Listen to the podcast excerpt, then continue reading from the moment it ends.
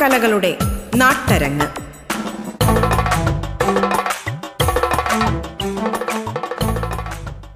കുംഭീന്ദ്രൻ പോലെ വക്രം.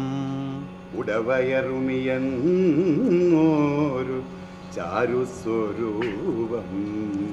മുൻപിൽ ശ്രീ പാർവതിക്കും ശിവനോ മിക പിറന്നൂരു ഓമനുണ്ണി ഗണേശ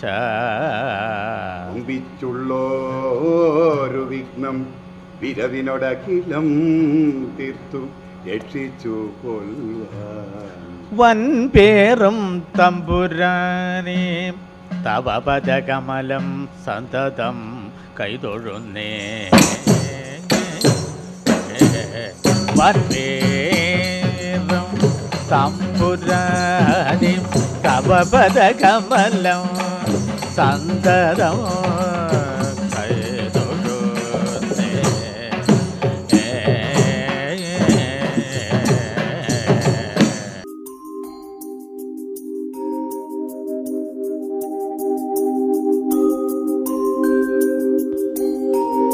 മാന്യ ശ്രോതാക്കൾക്ക് നമസ്കാരം. കേരളത്തിലെ ജനകീയ കലാരൂപമായ ഓട്ടംതുള്ളൽ എന്ന കലയെക്കുറിച്ചാണ് അരങ്ങിന്റെ ഇന്നത്തെ അധ്യായത്തിൽ നാം ചർച്ച ചെയ്യുന്നത്. ചാക്യാർകൂത്തിന് പകരമായിട്ടാണ് ഓട്ടംതുള്ളൽ കുഞ്ചൻ നമ്പ്യാർ അവതരിപ്പിച്ചത്. അന്നത്തെ സാമൂഹിക സാമ്പത്തിക വ്യവസ്ഥയ്ക്കും മുൻവിധികൾക്കും എതിരായ ഒരു പ്രതിഷേധമായിരുന്നു ഓട്ടംതുള്ളൽ. നിറപ്പകിട്ടാർന്ന വേഷങ്ങൾ അണിഞ്ഞ ഒരു കലാകാരൻ ഒറ്റയ്ക്ക് തുള്ളൽ പാട്ടുപാടി നൃത്തം ചെയ്യുകയും അഭിനയിക്കുകയും ചെയ്യുന്നു. ഓട്ടൻ തുള്ളലിലെ വേഷക്രമത്തിന് കഥകളിയുടേതിനു സാമ്യമുണ്ട് എന്ന് പറയാം. കിരീടം ശരീരത്തിനെയും വയറിനെയും മറയ്ക്കുന്ന മാർമാലയും കഴുത്താരവും കയ്യിൽ തോൾക്കൂട്ടം പരത്തിക്കാമണിയും അരയിൽ അമ്പലപ്പുഴ കോണകം എന്നറിയപ്പെടുന്ന തുണിനാടുകൾ കൊണ്ടുണ്ടാക്കിയ പാവാടയും കരമുണ്ടും കാലിൽ ചിലങ്കകൾ എന്നിവയാണ് ഓട്ടംതുള്ളലിലെ വേഷവിധാനം. രംഗാവതരണത്തിൽ സംഗീതത്തിന് ഏറെ പ്രാധാന്യമുള്ള തുള്ളലിൽ നിരവധി രാഗങ്ങളും മേൽപ്പറഞ്ഞ താളങ്ങളും ഉപയോഗിക്കുന്നു. പ്രധാനമായും അഠാണ നീലാംബരി ബിലഹരി ദ്വിജാവന്തി ഭൂപാളം ഇൻഡിശ കാനക്കുറിഞ്ചി നാട്ടക്കുറിഞ്ചി പുറനീര് ആനന്ദഭൈരവി ബേഗട എന്നിവയാണ് ഉപയോഗിക്കുന്ന രാഗങ്ങൾ. നർത്തകനും രണ്ടു പിൻപാട്ടുകാരും ഉൾപ്പെടുന്ന തുള്ളലിൽ മദ്ദളം ഉപയോഗിക്കുന്നത് പൊന്നാനിയും കൈമണി അഥവാ കുഴിത്താളം ഉപയോഗിക്കുന്നത് ശിങ്കിടിയുമാണ്. നർത്തകൻ പാടുന്ന തുള്ളൽ പാട്ടുകൾ ശിങ്കിടി ഏറ്റുപാടിയാണ് തുള്ളൽ അവതരിപ്പിക്കുന്നത്. പ്രശസ്ത ഓട്ടൻതുള്ളൽ കലാകാരി പാർവതി വർമ്മയുടെ വാക്കുകളിലേക്ക്.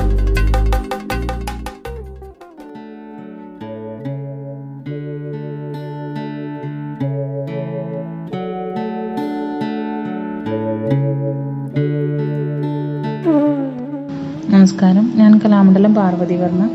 ഞാനൊരു ഓട്ടംതുള്ളൽ ആർട്ടിസ്റ്റാണ് സംസ്ഥാന സർക്കാരിന്റെ വജ്രജൂബിലി ഫെലോഷിപ്പ് പദ്ധതിയിലെ ഒരു കലാകാരി കൂടിയാണ്.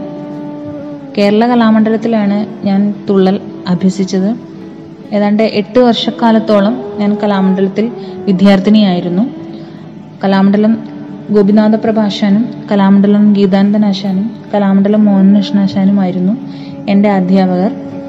മൂന്നാം ക്ലാസ്സിൽ പഠിക്കുമ്പോൾ യുവജനോത്സവത്തിന് വേണ്ടിയാണ് ഞാൻ തുള്ളൽ ആദ്യമായിട്ട് പഠിക്കുന്നതും അരങ്ങിൽ അവതരിപ്പിക്കുന്നതും.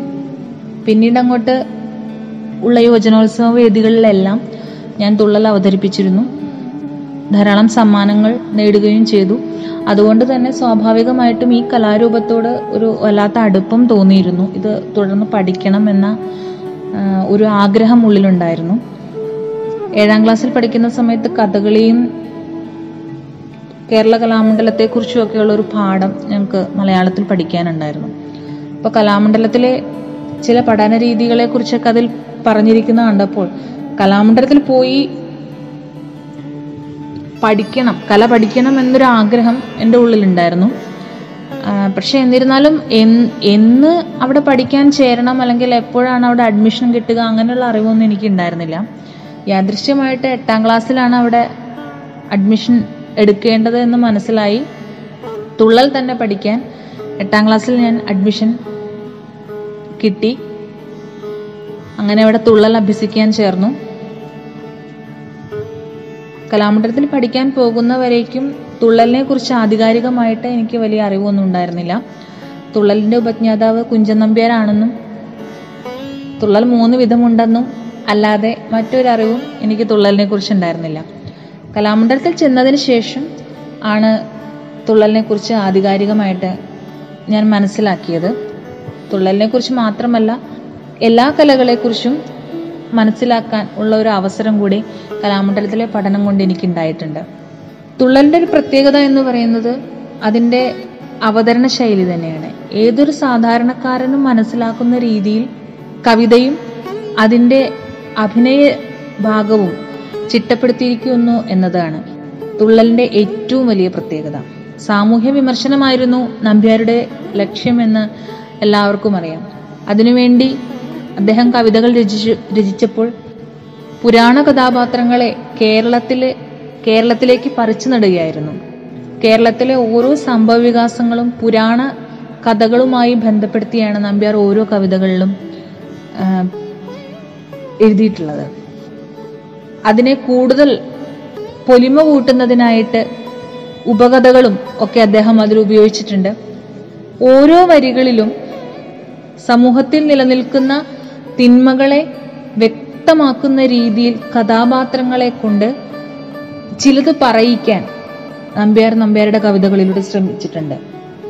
അങ്ങനെയുള്ള ഒരു കലാരൂപം ഒരു വേദിയിൽ അവതരിപ്പിക്കപ്പെടുമ്പോൾ കണ്ടുകൊണ്ടിരിക്കുന്ന പ്രേക്ഷകനിൽ ഉണ്ടാകുന്ന ഒരു ചിന്തയായിരുന്നു നമ്പ്യാരുടെ മനസ്സിൽ അല്ലെങ്കിൽ നമ്പ്യാർക്ക് ചെയ്യാനുണ്ടായിരുന്ന ഒരു വലിയ കാര്യം. അതുകൊണ്ട് അതൊക്കെ തന്നെയാണ് ഈ തുള്ളൽ എന്ന് പറയുന്ന കലാരൂപത്തിനെ ഇത്രയധികം ജനശ്രദ്ധ പിടിച്ചു പറ്റാൻ ഉണ്ടായ ഒരു കാരണം. മൂന്ന് വിധം തുള്ളൽ ഉണ്ട് എന്ന് പറഞ്ഞല്ലോ. ശീതങ്കം തുള്ളൽ ഓട്ടം തുള്ളൽ പറയം തുള്ളൽ ഇങ്ങനെ മൂന്ന് വിധത്തിലാണ് തുള്ളൽ തരംതിരിച്ചിട്ടുള്ളത്. ശീതങ്കം തുള്ളലും ഓട്ടം തുള്ളലും നർമ്മരസ പ്രാധാന്യമുള്ളത് തന്നെയാണ്.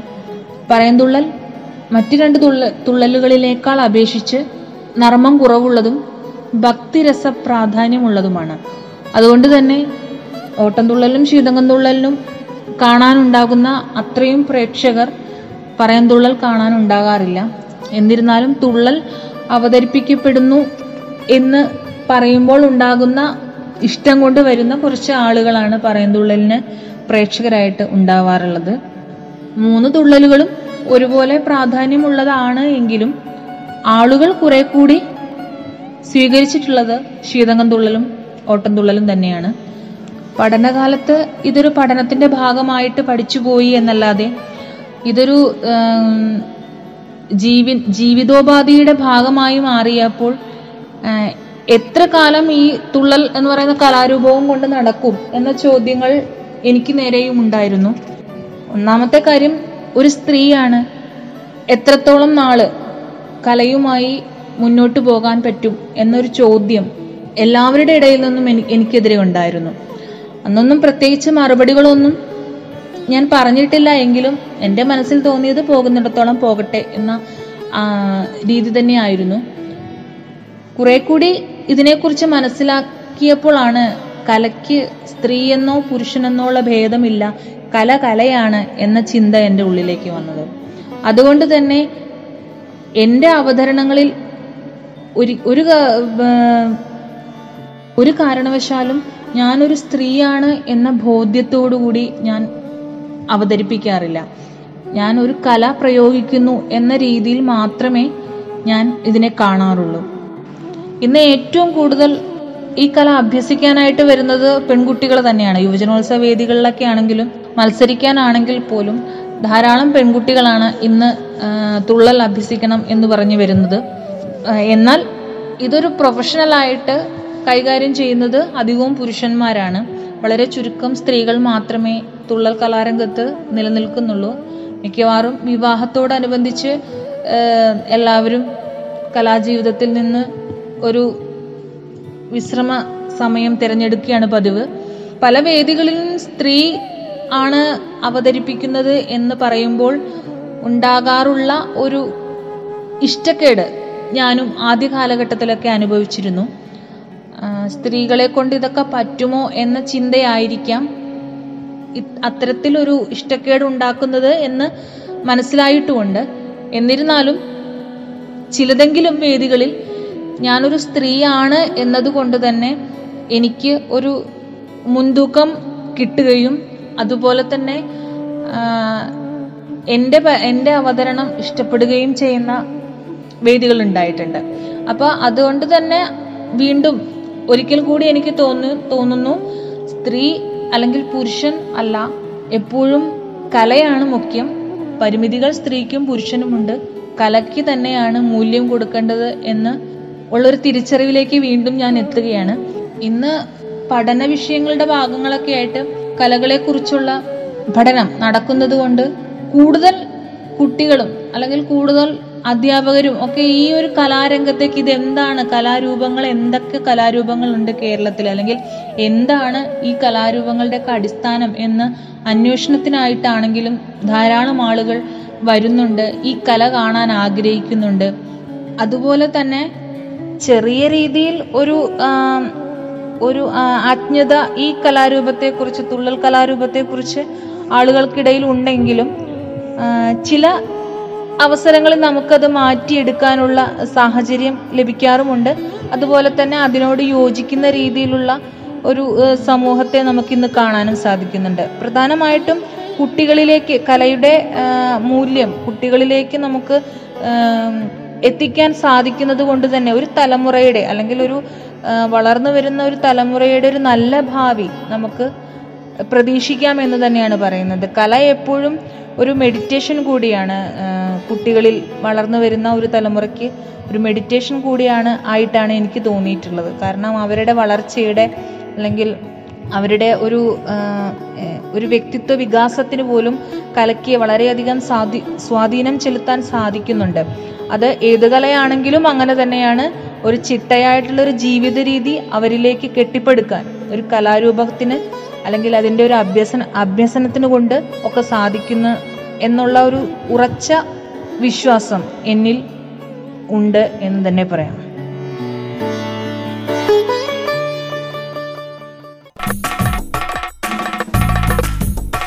അരങ്ങ് ഇടവേളയ്ക്ക് ശേഷം തുടരും.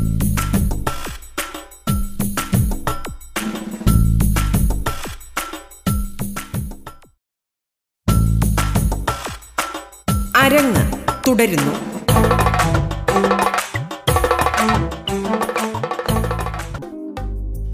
ഓട്ടംതുള്ളൽ എന്ന കലയുടെ പിതാവായ കുഞ്ചൻ നമ്പ്യാരുടെ ജന്മസ്ഥലം കേരളത്തിലെ പാലക്കാട് ജില്ലയിൽ ഒറ്റപ്പാലത്തിന് എട്ട് കിലോമീറ്റർ അകലെയുള്ള കിള്ളിക്കുറിശിമംഗലം എന്ന ഗ്രാമമാണ്. അദ്ദേഹത്തിന്റെ ജന്മഗൃഹമായ കലക്കത്തു ഭവനം ഇന്ന് ഒരു സ്മാരകമായും ഓട്ടംതുള്ളലിനും അനുബന്ധ കലകൾക്കുമായുള്ള ഒരു മ്യൂസിയമായും സംരക്ഷിച്ചിരിക്കുന്നു. കുഞ്ചൻ സ്മാരക വായനശാല എന്ന ഒരു വായനശാലയും അവിടെയുണ്ട്. കേരളത്തിലെ രംഗകലകളെക്കുറിച്ചുള്ള കയ്യെഴുത്തു പ്രതികളും രേഖകളും അവിടെ സൂക്ഷിച്ചിരിക്കുന്നു. ഓട്ടൻതുള്ളൽ കലാകാരനും അധ്യാപകനുമായ ശ്രീ ഗോപകുമാർ പാർത്ഥസാരഥി തുള്ളൽ കലയെക്കുറിച്ചും തുള്ളൽ സാഹിത്യത്തെക്കുറിച്ചും നമ്മോട് സംസാരിക്കുന്നു.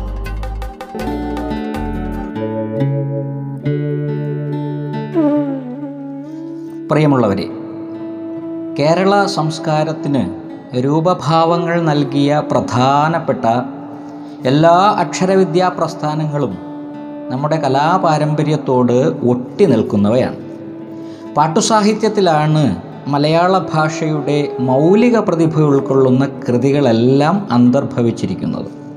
ചെറുശ്ശേരിയുടെ കൃഷ്ണഗാഥ നിരണം കവികളുടെ കണ്ണശമ്പാട്ടുകൾ എഴുത്തച്ഛന്റെ കിളിപ്പാട്ടുകൾ കോട്ടയത്ത് തമ്പുരാൻ അശ്വതി തിരുനാൾ കാർത്തിക തിരുനാൾ ഉണ്ണായി വാര്യർ ഇരയിമ്മൻ തമ്പി എന്നിവരുടെ കഥകളി പാട്ടുകൾ കുഞ്ചൻ നമ്പ്യാരുടെ തുള്ളൽ പാട്ടുകൾ രാമപുരത്ത് വാര്യരുടെ വഞ്ചിപ്പാട്ട് എന്നിങ്ങനെ മലയാളത്തിന് ലഭിച്ചിട്ടുള്ള പാട്ടുസാഹിത്യ കൃതികളാണ് നമ്മുടെ സാഹിത്യ സംസ്കാരത്തിന്റെ പിന്നീടുള്ള വളർച്ചയ്ക്ക് അടിസ്ഥാനമായി തീർന്നത് എന്ന് കാണാൻ സാധിക്കും. പാടിക്കേട്ടോ ആടിക്കണ്ടോ തുള്ളിപ്പാടിയോ പാടിക്കളിച്ചോ. ഒരു ജനതതി ആചരിച്ച് അനുഭവിച്ചു പോന്ന ഈ ദൃശ്യ സാഹിത്യ കൃതികൾ സാഹിത്യത്തിന്റെ ചരിത്രപരമായ കർത്തവ്യ നിർവഹണത്തിൽ തികച്ചും സാഫല്യം കൈവരിച്ചവയാണ് എന്ന് മനസ്സിലാക്കാനാകും. തുള്ളൽ എന്ന് പറയുന്നത് ഒരു ദൃശ്യ ശ്രവ്യ സമ്മിശ്ര കലാരൂപമാണ്. കുഞ്ചൻ നമ്പ്യാരിൽ തുടങ്ങി കുഞ്ചൻ നമ്പ്യാരിൽ അവസാനിക്കുന്ന കലാപ്രസ്ഥാനമാണ് തുള്ളൽ പ്രസ്ഥാനം.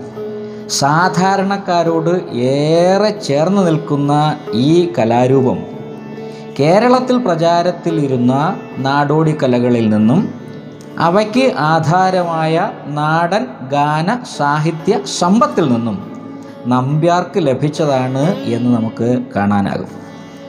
സരസനും കലാമർമ്മജ്ഞനുമായിരുന്ന നമ്പ്യാർക്ക് ഇവ വേഗത്തിൽ സ്വായത്തമാക്കാൻ സാധിച്ചു. ചാക്യാർ കൂത്തിന് മിഴാവ് കൊട്ടിപ്പോന്നതിനാൽ ഫലിതരസപ്രധാനമായ കൂത്തിന്റെയും കൂടിയാട്ടത്തിന്റെയും കഥാകഥന പ്രകടന രീതികൾ നമ്പ്യാർ വശത്താക്കിയിരുന്നു. അപ്പം ഇതിന്റെ ഫലമായിട്ട് തന്റെ കാലഘട്ടത്തിൽ പ്രചാരത്തിലിരുന്ന ശ്രേഷ്ഠ കലാരൂപങ്ങളുടെയും നാടോടി കലാരൂപങ്ങളുടെയും ആകർഷകമായ എല്ലാ അംശങ്ങളെയും സ്വാംശീകരിച്ചും സമന്വയിപ്പിച്ചും തുള്ളൽ എന്ന ബഹുജന പ്രീതികരമായ ഒരു കലാപ്രസ്ഥാനത്തിന് കുഞ്ചൻ നമ്പ്യാർ ജന്മം നൽകിയതായും വേണം കണക്കാക്കാൻ. ഭടജനങ്ങട നടുവിലുള്ളൊരു പടയണിക്കിഹ ചേരുവാൻ വടിവിയെന്നൊരു ചാരു കേരള ഭാഷ തന്നെ ചിതം വരൂ. ഭടജനങ്ങട നടുവിലുള്ളൊരു പടയണിക്കിഹ ചേരുവാൻ വടിവിയെന്നൊരു ചാരു കേരള ഭാഷ തന്നെ ചിതം വരൂ. എന്ന് ഉത്തമബോധ്യമുണ്ടായിരുന്ന നമ്പ്യാർ സാധാരണക്കാരുടെ നാവിൻ തുമ്പിലും മനസ്സിലും എന്നും തത്തിക്കളിക്കുവാൻ പാകമായ ഒരു ഭാഷയും സൃഷ്ടിച്ചു വച്ചു. ബഹുജനാടിസ്ഥാനത്തിലുള്ള ഒരു സാംസ്കാരിക നവോത്ഥാനം സാധ്യമാക്കാൻ കുഞ്ചൻ നമ്പ്യാർക്ക് സാധിച്ചു. ആഖ്യാന ശൈലി പ്രതിപാദന രീതി സാമൂഹ്യ വിമർശനം ഫലിത പ്രയോഗം പരിഹാസ ശരവർഷം ഗാനശൈലി ചൊല്ലുഭേദങ്ങൾ വൃത്തഭേദങ്ങൾ താളഭേദങ്ങൾ പദമട്ടുകൾ അലങ്കാരങ്ങൾ വർണനകൾ എന്നിങ്ങനെയുള്ള സകലവിധ കാവ്യകലാ പ്രകരണങ്ങളിലും നാടോടിത്ത സാരസ്യങ്ങൾ ഓളം വെട്ടുന്നത് സാഹിത്യ കുതുകികൾക്ക് കലാകുതുകികൾക്ക് കാണാനാകും. ഈ തുള്ളൽ എന്ന് പറയുന്ന കലാരൂപം ചൊല്ലിപ്പാടി കേൾക്കണം തുള്ളിക്കളിച്ചു കാണണം. തുള്ളൽ ചൊല്ലിപ്പാടി കേൾക്കണം തുള്ളിക്കളിച്ച് കാണണം എന്ന ഒരു ചൊല്ല് കേരളക്കരയിലാകെ പ്രചാരത്തിലുണ്ട്. എല്ലാവർക്കും പ്രീതികരമായ ഒരു ഗാന നൃത്ത കലാ പ്രസ്ഥാനത്തെ അവതരിപ്പിച്ച് പ്രചരിപ്പിക്കുകയാണ് കുഞ്ചൻ നമ്പ്യാർ ചെയ്തത്. ഗാനനൃത്തം കൊണ്ടു സർവജനങ്ങൾക്കും ആനന്ദമുള്ളത്തിലുണ്ടാക്കുവാൻ പണി എന്നും വേഷങ്ങൾ കണ്ടു രസിക്കും ചില ജനം ഘോഷങ്ങൾ കണ്ടു രസിക്കും ചില ജനം എന്നും നാനാപ്രകാരമായുള്ളൂ ജനത്തിന്റെ മാനസമെന്നു ധരിക്കണമേവരും എന്നൊക്കെയുള്ള പ്രസ്താവങ്ങൾ മേൽ സൂചിപ്പിച്ചതിന് നിദർശനങ്ങളാണെന്ന് കാണുവാനാകും. ഇങ്ങനെ ജനത്തെ മുന്നിൽ കണ്ടുകൊണ്ട് പ്രയോഗിക്കുന്ന ദൃശ്യ സാഹിത്യത്തിന് വൈവിധ്യവും വൈചിത്ര്യവും ചടുലതയും ചൈതന്യവും ചലനാത്മകതയും വരുത്തേണ്ടതിന്റെ ആവശ്യകതയെക്കുറിച്ച് കുഞ്ചൻ നമ്പ്യാർക്ക് അങ്ങയറ്റം ബോധ്യമുണ്ടായിരുന്നു. തുള്ളലുകളിൽ അതിസമൃദ്ധമായിട്ട് പ്രയോഗിച്ചിരിക്കുന്ന താളവൃത്തങ്ങളിൽ താള സൂക്ഷ്മത വരുത്തിക്കൊണ്ട് സാധിച്ചിരിക്കുന്ന രചനാശില്പമാണ് നമ്പ്യാർ കൃതികളെ പ്രത്യേകിച്ച് വേറിട്ട് നിർത്തുന്നത്. ഓട്ടൻ ശീതങ്കൻ പറയൻ എന്നീ ഇനങ്ങളിൽ പ്രയോഗിച്ചിരിക്കുന്ന കാരിക പഞ്ചകാരിക മർമ്മം കുംഭി ലക്ഷ്മി കുണ്ടനാച്ചി എന്നിങ്ങനെ സങ്കീർണ താളവൃത്തങ്ങൾ ആഖ്യാന രീതിയിൽ രസികത്വത്തിൽ ഒക്കെ ഏറെ ഔന്നത്യം കൈവരിച്ചിരിക്കുന്നതായിട്ട് കാണാനാകും. ഏതെങ്കിലും ഒരു കലാപ്രസ്ഥാനത്തിന് ജനിച്ച നാൾ മുതൽ ജനങ്ങളിൽ കടന്നുകൂടാനും ഏതെങ്കിലും ഒരു കലാപ്രസ്ഥാനത്തിന് ജനിച്ച നാൾ മുതൽ ജനങ്ങളിൽ കടന്നുകൂടാനും അതിന്റെ സാഹിത്യത്തിന് ജനങ്ങളുടെ നാവിൽ സ്ഥാനം ഉറപ്പിക്കുവാനും കഴിഞ്ഞിട്ടുണ്ട് എങ്കിൽ അത് തുള്ളലിന് മാത്രമാണ് എന്ന് പറയേണ്ടതായി വരും. സാഹിത്യാംശവും കലാംശവും അന്യോന്യം മത്സരിച്ച് മുന്നേറുന്നത് നമുക്ക് തുള്ളലിൽ കാണാം. സാമാന്യ ജനങ്ങളുടെ സംഭാഷണ ശൈലിയിൽ നിന്ന് പദശൈലികളും പഴഞ്ചൊല്ലുകളും സ്വീകരിച്ചുകൊണ്ട് സാഹിതീയ സാധുത്വം നൽകിയ മറ്റൊരു കവി മലയാളത്തിലുണ്ടോ എന്ന് സംശയമാണ്. അപ്പം ജനങ്ങൾ കവിയിലേക്കും കവി ജനങ്ങളിലേക്കും അലിഞ്ഞു ചേരുക എന്ന അതിമഹത്തായ കർമ്മം തുള്ളലിലൂടെ മലയാളി ഇന്നും അനുഭവിച്ചു പോരുകയാണ്. അപ്പം ഇങ്ങനെ മഹത്തായ ഒരു കലാരൂപവും കാവ്യശൈലിയും സൃഷ്ടിക്കുക വഴി മലയാളിക്ക് ഏറെ അഭിമതനായി തീരുന്ന കവിയാണ് കുഞ്ചൻ നമ്പ്യാർ എന്ന് നിസ്സംശയം പറയാനാകും. ദേവി ഉള്ളിൽ നിനച്ചിതുരുക്മിണി ദേവി ഉള്ളിൽ നിനച്ചിതുരുക്മിണി ദേവി ഉള്ളിലകം മതി ഉണ്ടിക കിഞ്ചിൽ ഉള്ളിൽ നിനച്ചിതുരുക്മിണി ദേവിക്കുള്ളിലഹമ്മതി ഉള്ളനതങ്കി ജനങ്ങളിൽ അതിശയ ഉള്ളനതങ്കി ജനങ്ങളിൽ അതിശയമുള്ളവൻ ഞാനെന്നുണ്ടൊരു ഭാവം ഉള്ളനതങ്കി ജനങ്ങളിൽ അതിശയമുള്ളവൻ ഞാനെന്നുണ്ടൊരു ഭാവം. അതിശയമുള്ളവൻ ഞാനെന്നുണ്ടൊരു അതിശയമുള്ളവൻ ഞാനെന്നുണ്ടൊരു ഭാവം. എങ്കിലതൊട്ടു ശമിപ്പിക്കാനാ എങ്കിലതൊട്ടു ശമിപ്പിക്കാൻ എങ്കലൂനത എങ്കലരൂനത വരുമെനി മേലിൽ എങ്കിലതൊട്ടു ശമിപ്പിക്കാനാലെങ്കൊലൊരൂണത വരുമെനിമേലിൽ. എന്നു മനസ്സിൽ കരുതി മുകുന്ദൻ. എന്നു മനസ്സിൽ കരുതി മുകുന്ദൻ എന്നു മനസ്സിൽ കരുതി മുകുന്ദൻ. തന്നുടെ വാഹനമാകിയ ഗരുഡനെ. എന്നു മനസ്സിൽ കരുതി മുകുന്ദൻ തന്നുടെ വാഹനമാകിയ ഗരുടനെ വിരവൊടു ചിന്തിച്ചിടിന സമയേ വിരവൊടു ചിന്തിച്ചിടിന സമയേ ഗരുഡനു അൻപൊടു വന്നു വണങ്ങി. വിരവൊടു ചിന്തിച്ചിടിന സമയേ ഗരുഡനുമൻ പൊടു വന്നു വണങ്ങി. ഗരുഡനുമൻ പൊടു വന്നു വണങ്ങി. നിങ്ങൾ ഇതുവരെ കേട്ടത് അരങ്ങ്. നാടൻ കലകളുടെ നാട്ടരങ്ങ്.